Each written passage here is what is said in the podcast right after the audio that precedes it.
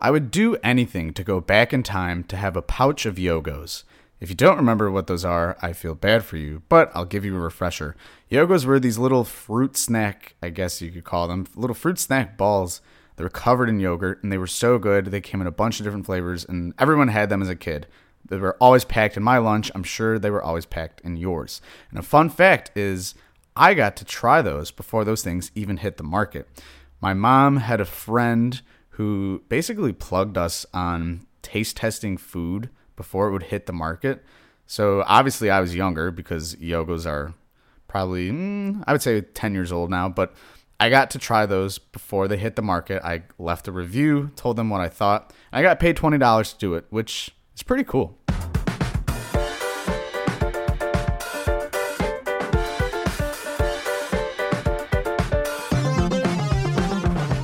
Welcome to Motor City Hardball, presented by Blue Wire Hustle. Today's episode covers the craziest week of baseball we've had in some time.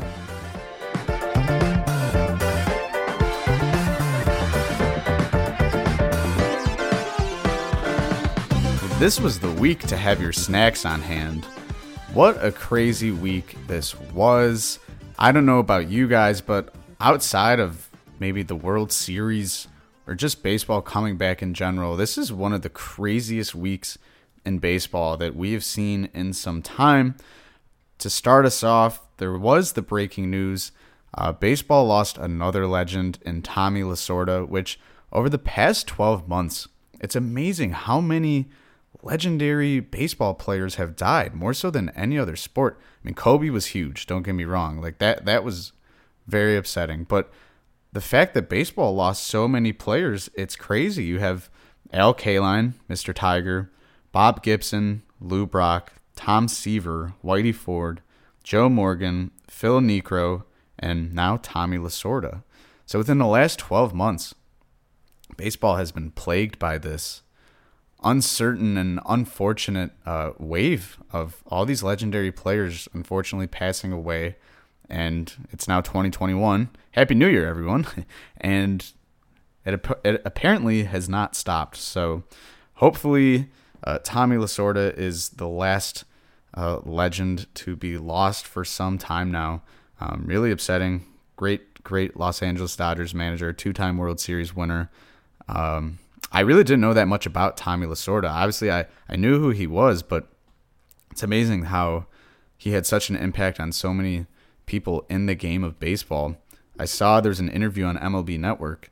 It was really interesting. Uh, Alex Avila is the godson of Tommy Lasorda. So it was it was unique to hear his thoughts and, and how he felt about uh, Lasorda passing away.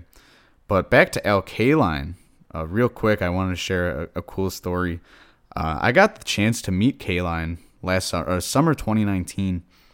I, I was in the Tigers press box, and um, I was sitting there, and I heard the door open, and someone walked in, and I just I, I had this weird feeling of I wonder who it is. Uh, I was I was lucky enough at the time to be in the press box, and sure enough, I, I turn around and it was Al Kaline just slowly walking into the room and just admiring everything. And I thought, oh my god, this is the coolest moment ever.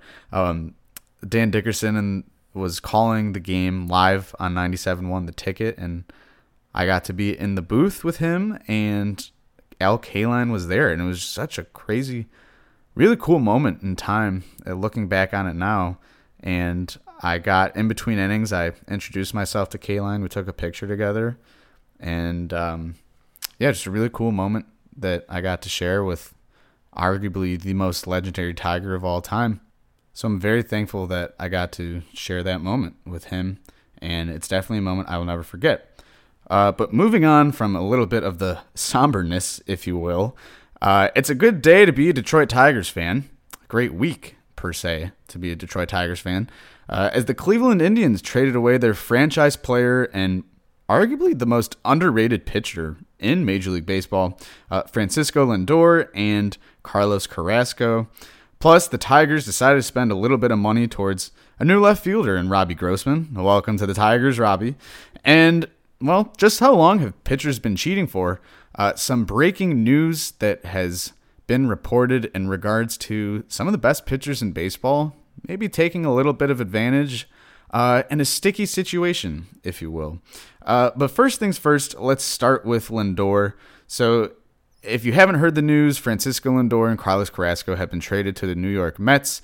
This is uh, the the second move of the Steve Cohen era in New York. Obviously, his first move was, well, one, becoming the main owner of the Mets, but he went out and signed James McCann, former Detroit Tiger, who I met in spring training back in 2012. This was back when he was a nobody and big dude. I shook his hand. He literally had the biggest hands that I've ever seen. Uh, so good for the Mets. They got a good one in James McCann. But now all of a sudden, the Mets have become that much more dangerous when it comes to Francisco Lindor, who arguably is the face of Major League Baseball, uh, and Carlos Carrasco, who had an interesting uh, past season. He was diagnosed with leukemia and had to leave the game for a little while, but came back and it appeared that nothing really changed him. He was still the great pitcher that he was. And the Mets are clearly not messing around. Now, this is interesting because Lindor will be a free agent at the end of the 2021 season, and there was news initially within the past six to eight months that Cleveland was not looking to extend him and sign him long term. Therefore, they were looking to trade him. Now, I am super happy that he is now out of the American League Central and has moved towards the National League. And the addition of these two players arguably makes the New York Mets one of the best teams in baseball. What I find interesting is on ESPN and MLB Network over the past couple days, baseball analysts and experts have said that the Mets aren't the best team. This doesn't this move doesn't make them the best team in baseball. So I disagree, to be honest with you. I know the Dodgers are a powerhouse.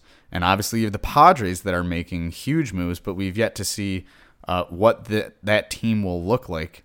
Uh, the roster is quote unquote complete, but hey, with Blake Snell and Yu Darvish, we don't know they could have complete down years. But on paper, their team is awesome right now. Regardless of that, the Mets have one of the best pitching staffs in all of baseball. I think this staff is even better than the powerhouse that Houston had and Gerrit Cole, Justin Verlander, and Zack Greinke not to mention Charlie Morton, but you have Jacob DeGrom, who has been the best pitcher in baseball over the last five seasons.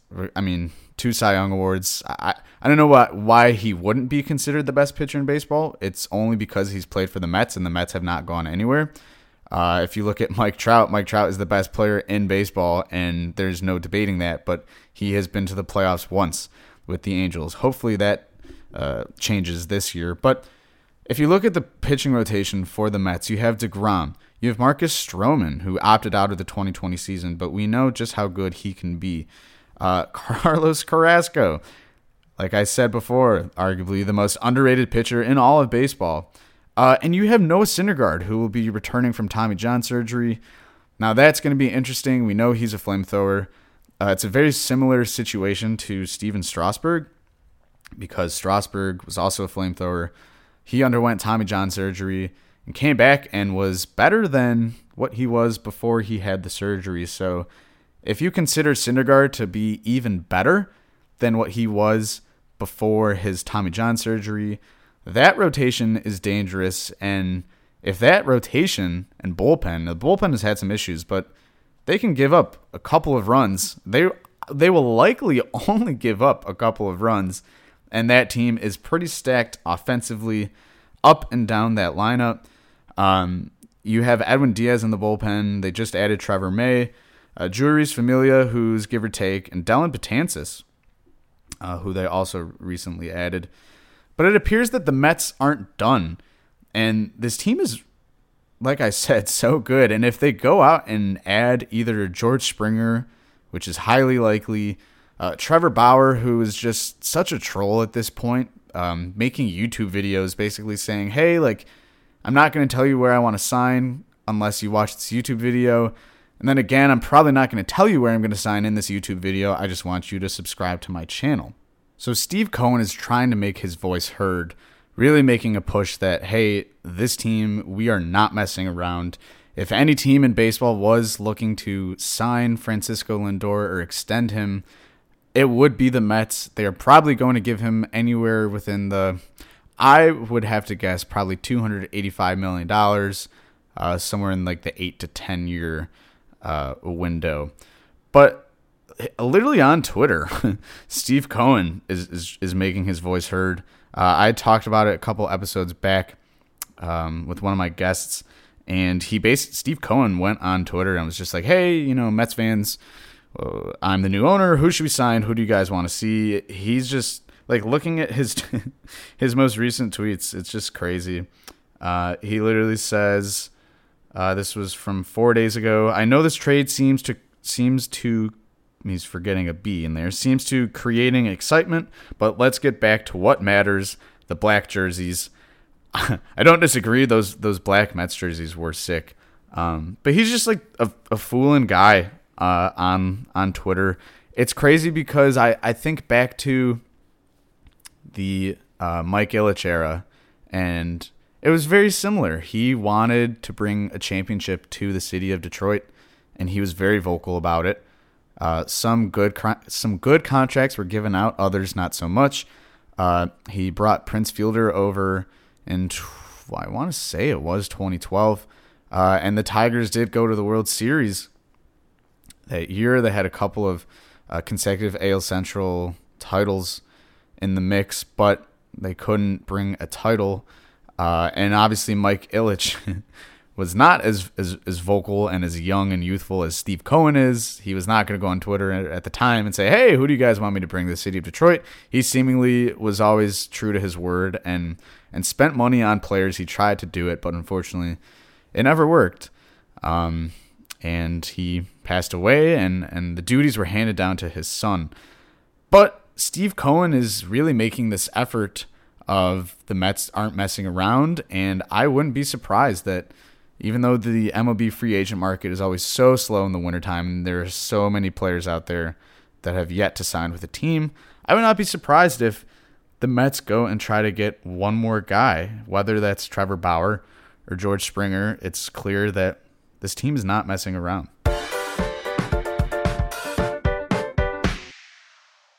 The Cleveland Indians are going through it, though. First off, they won't be the Cleveland Indians in 2021. They have proposed that they will be changing their name. It's it's unofficial as of what that name will look like. Uh, but the Indians, Cleveland, I should say, has gone through a couple rough patches over the last five seasons. They traded Trevor Bauer, Corey Kluber, Carlos Carrasco, Francisco Lindor, and not to mention they just lost Carlos Santana to free agency. Uh, immediately, they become one of the weaker teams in the division, and they haven't been able to get very far other than reaching the World Series in, in 2016 and sending that series into a game seven. You had Rajai Davis hitting that crazy home run off Aroldis Chapman that sent LeBron James and the rest of Cleveland into an absolute frenzy. But other than that, Cleveland has not done much other than dominate the Tigers, realistically. And in this most recent uh, changed up playoff format in 2020 due to the 60 game season and COVID.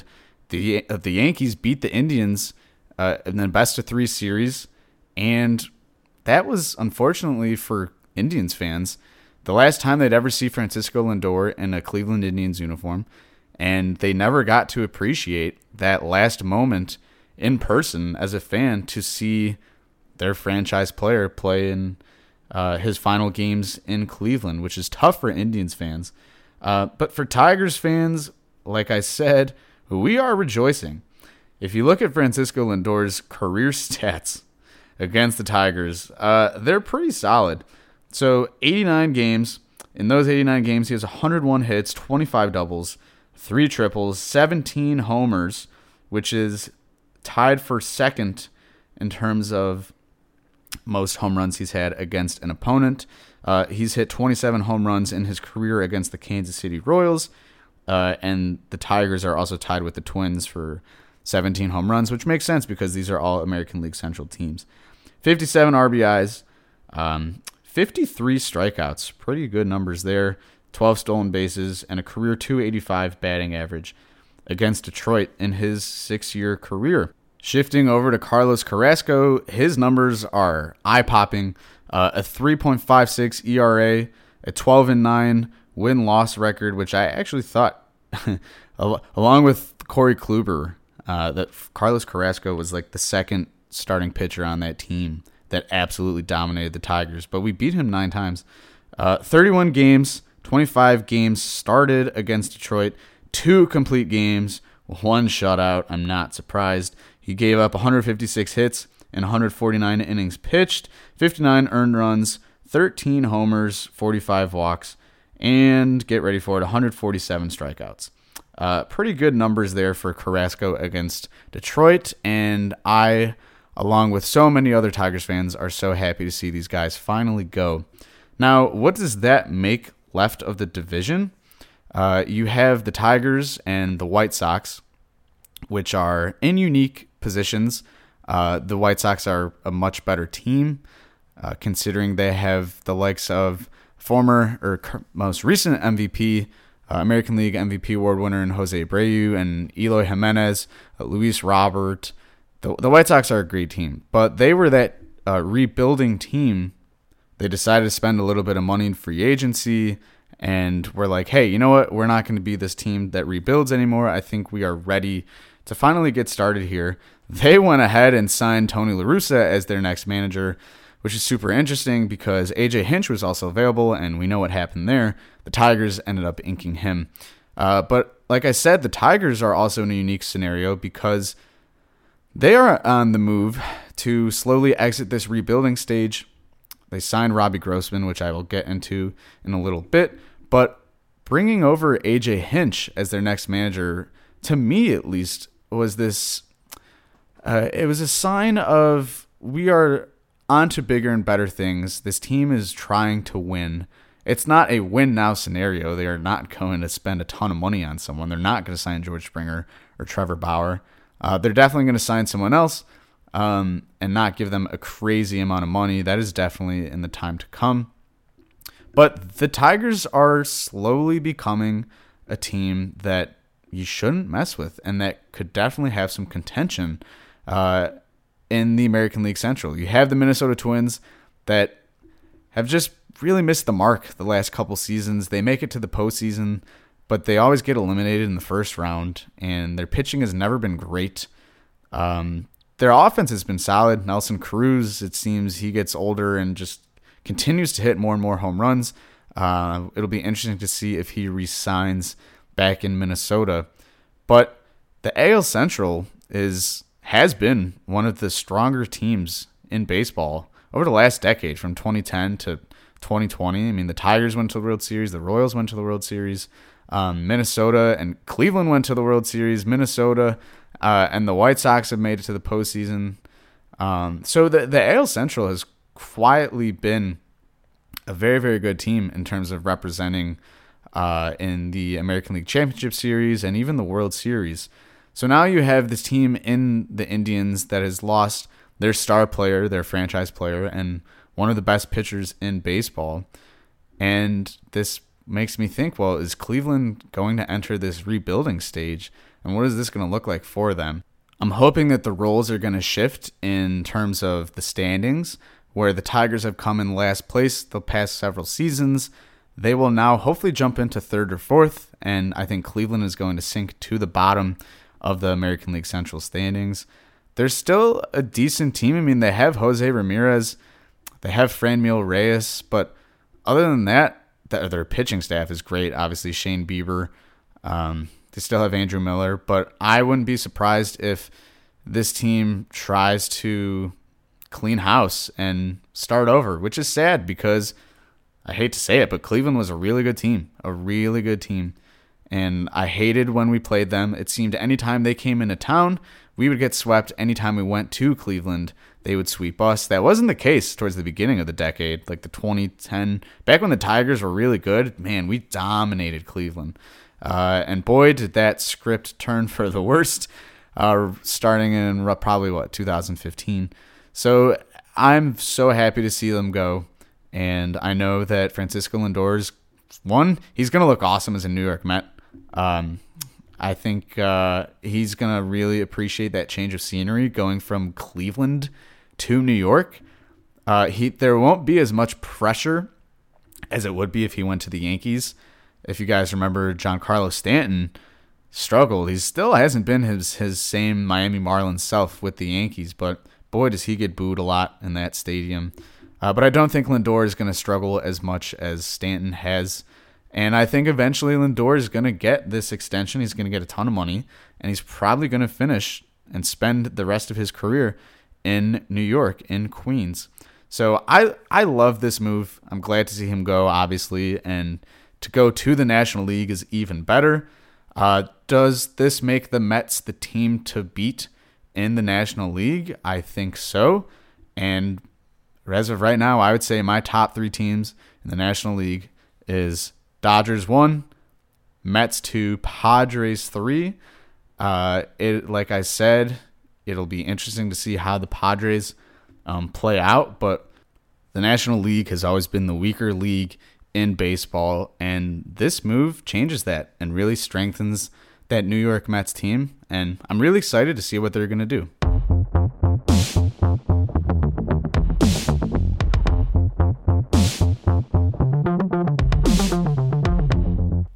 It's the first multi year deal that the Tigers have given out to a free agent since Justin Upton's deal with the Tigers back in January of 2016. In case you haven't heard, the Tigers signed free agent outfielder Robbie Grossman to a two year, $10 million contract.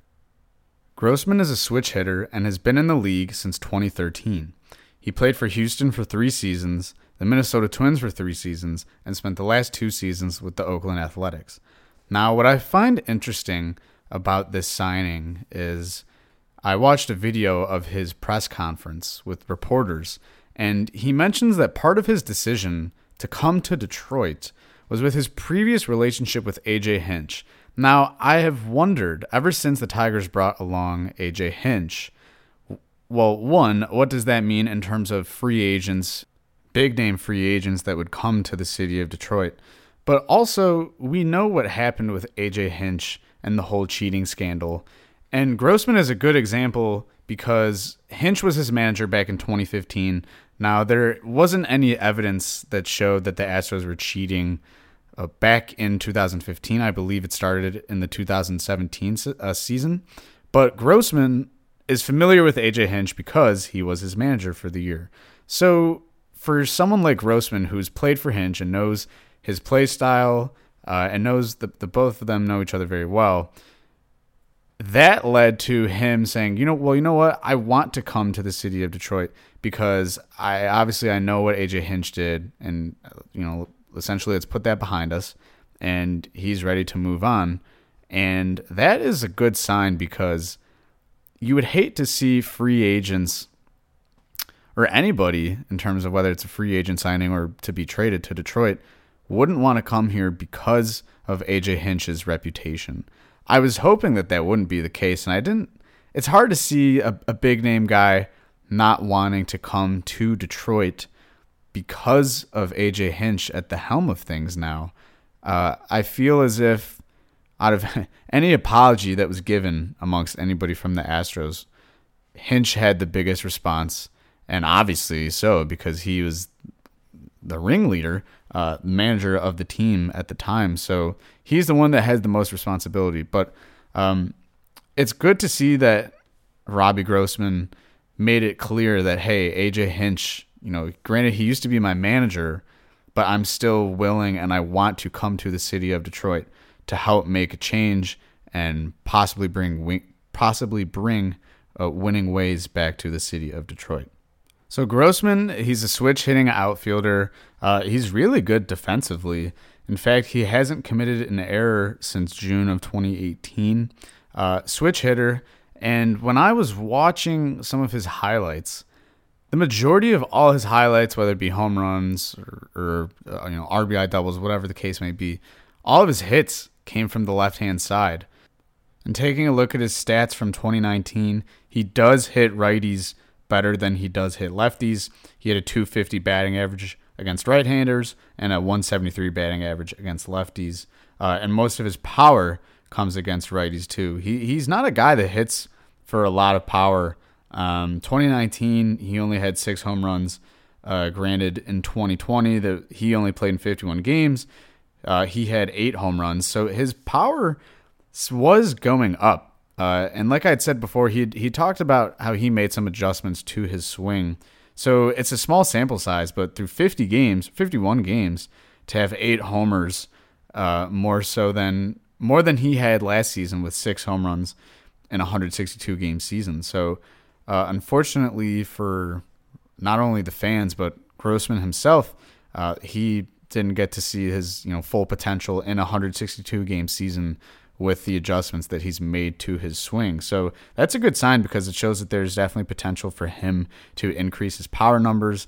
Obviously, playing in Comerica Park though, it's um, one of the bigger and and further uh, outfields in all of Major League Baseball. Center field is 420 feet, which uh, does not help you if you're trying to hit for more power. But in terms of the outfield, Grossman can cover plenty of ground.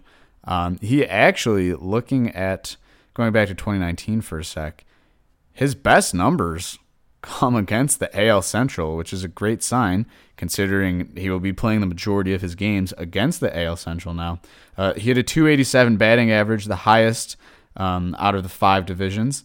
Um, let's see, he had 27 hits, 8 RBIs, 16 walks, 19 strikeouts, 287 batting average. All those numbers come against the AL Central. Uh, he did not do well against the NL Central, 16 games, 6 hits uh, two RBIs and 10 walks. He definitely walks a lot, um, which is a good sign. His on base percentage is pretty high at 334 back in 2019. If we take a look at 2020, a uh, couple decimal points up higher, even though in a shortened season, uh, he had a on base percentage of 344.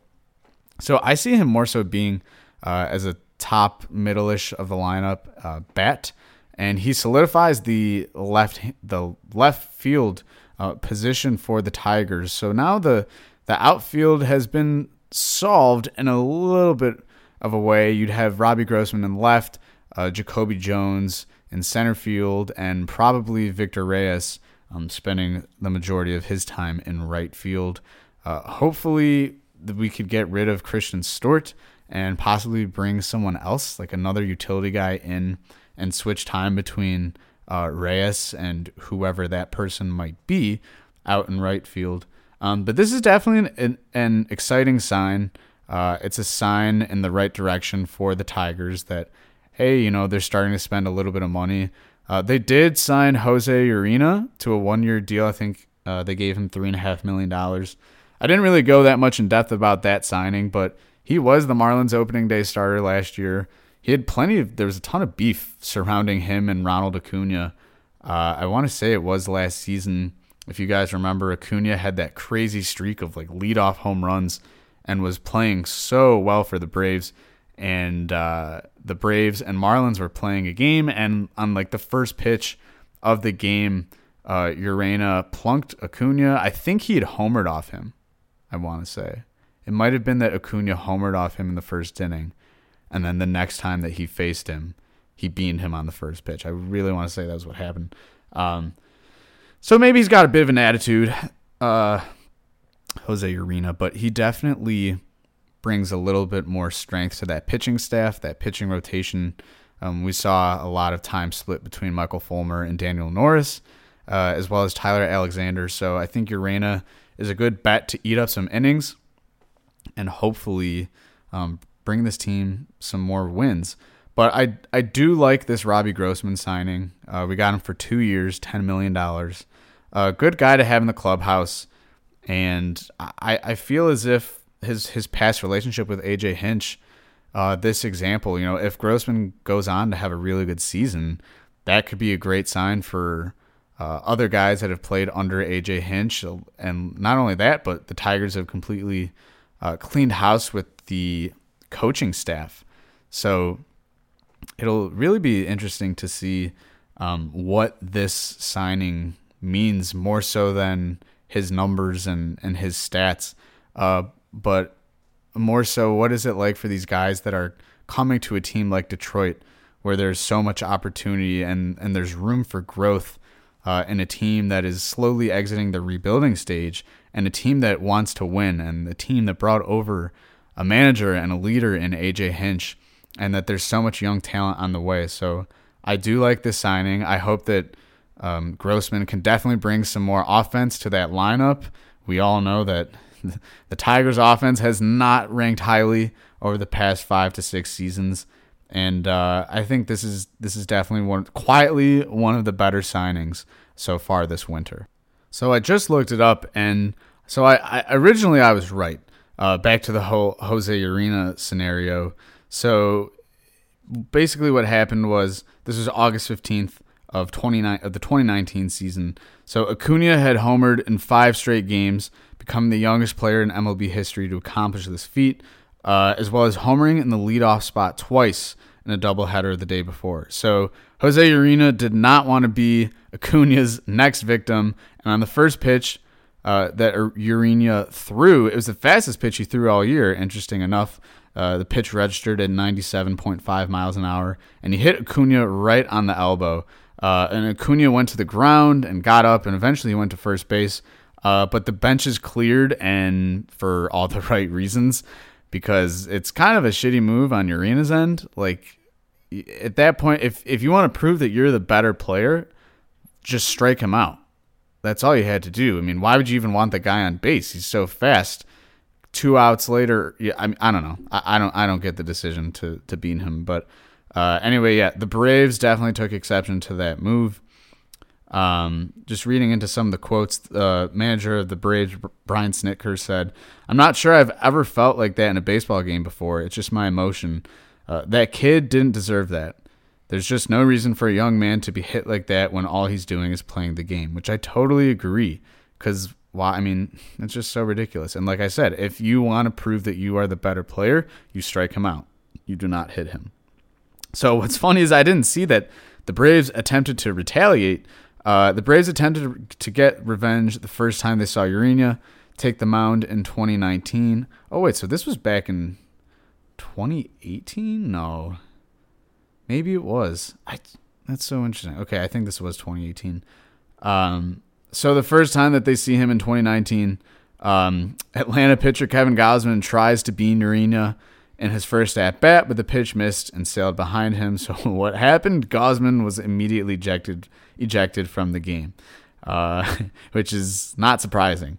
Uh, the Braves might have missed their chance, but they ended up going on to beat Urena that game seven to two. So he appears to be a little bit of a hothead, but hey, I mean the Tigers could definitely use a bit of a change of pace, and I think Urena is a guy that will appreciate this change of scenery we only got him for one year, so realistically, if he has a really good season, uh, the odds of re-signing him for a cheap price is pretty likely, and I can see this signing to be a pretty big impact for this team now and possibly down the road.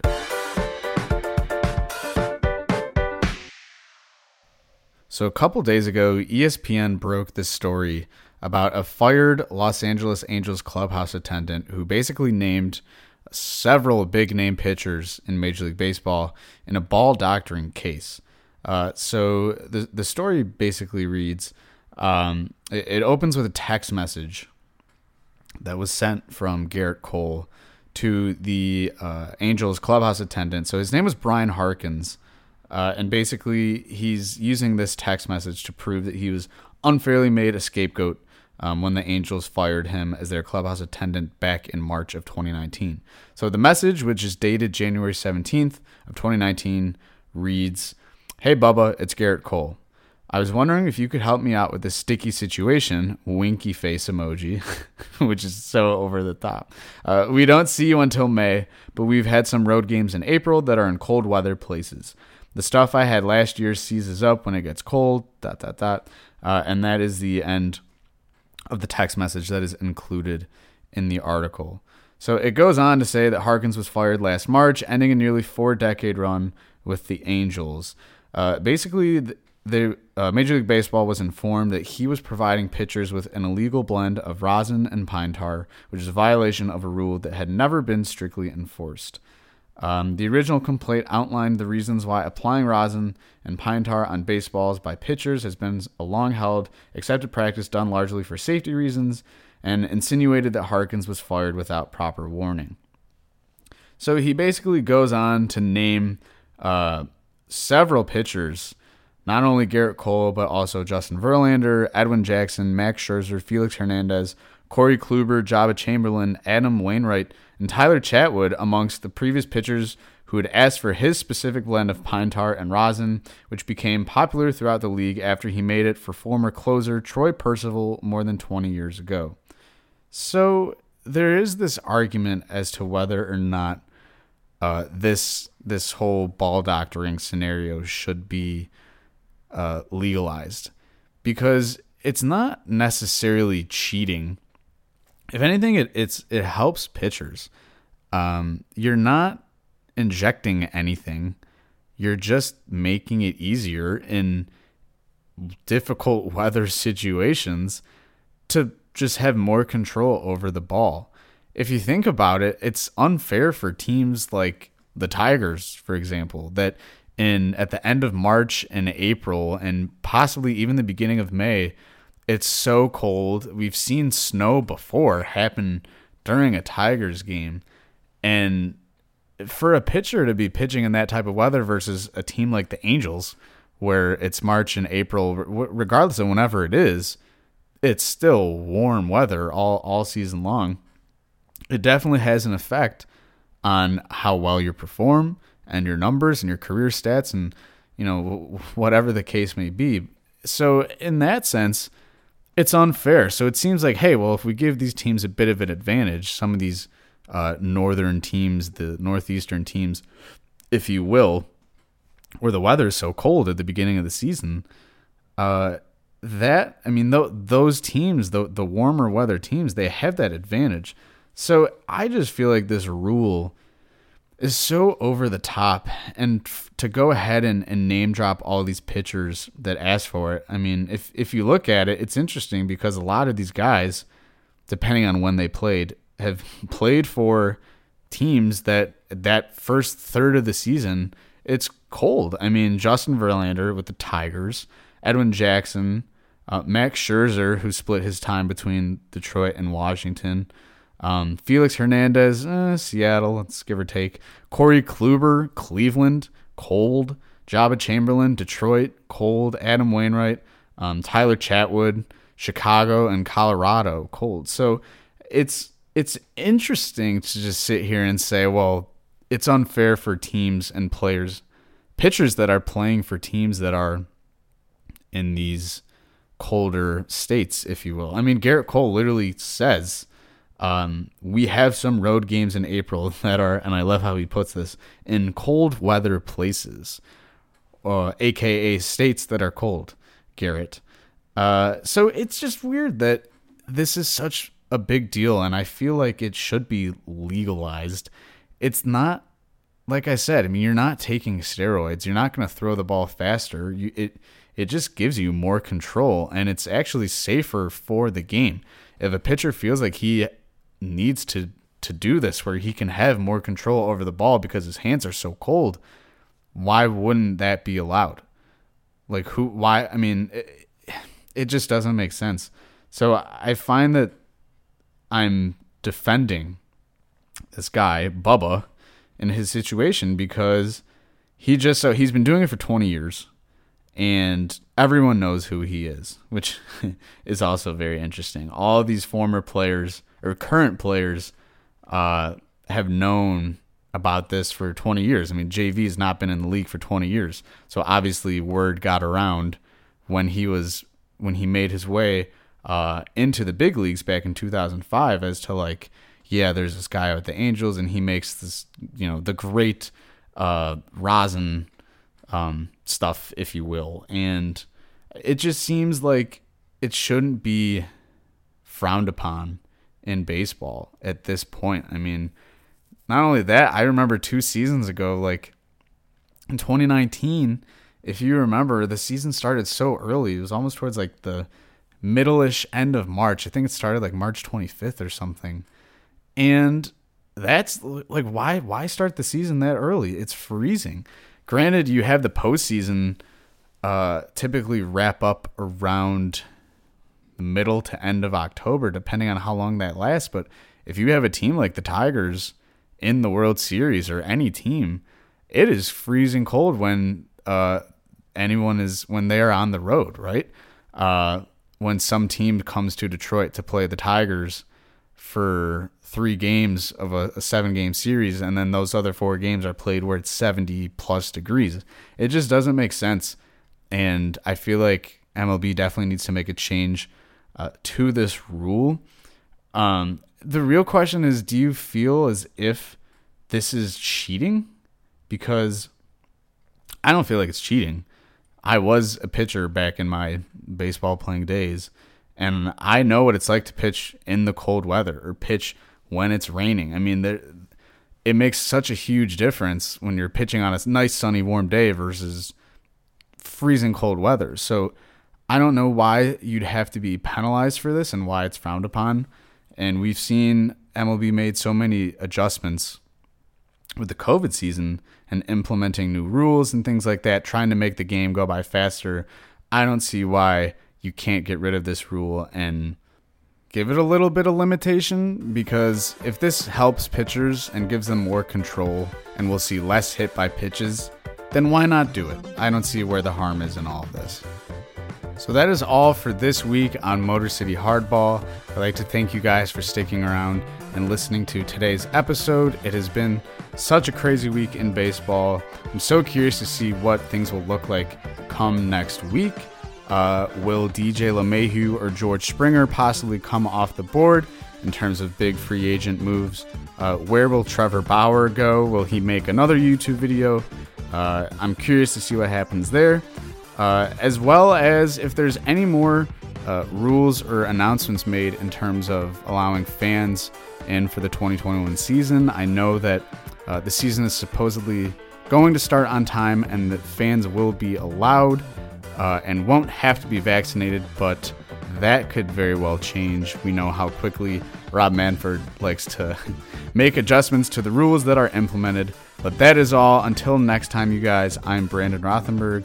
We'll see you next Wednesday at 3 o'clock on Motor City Hardball.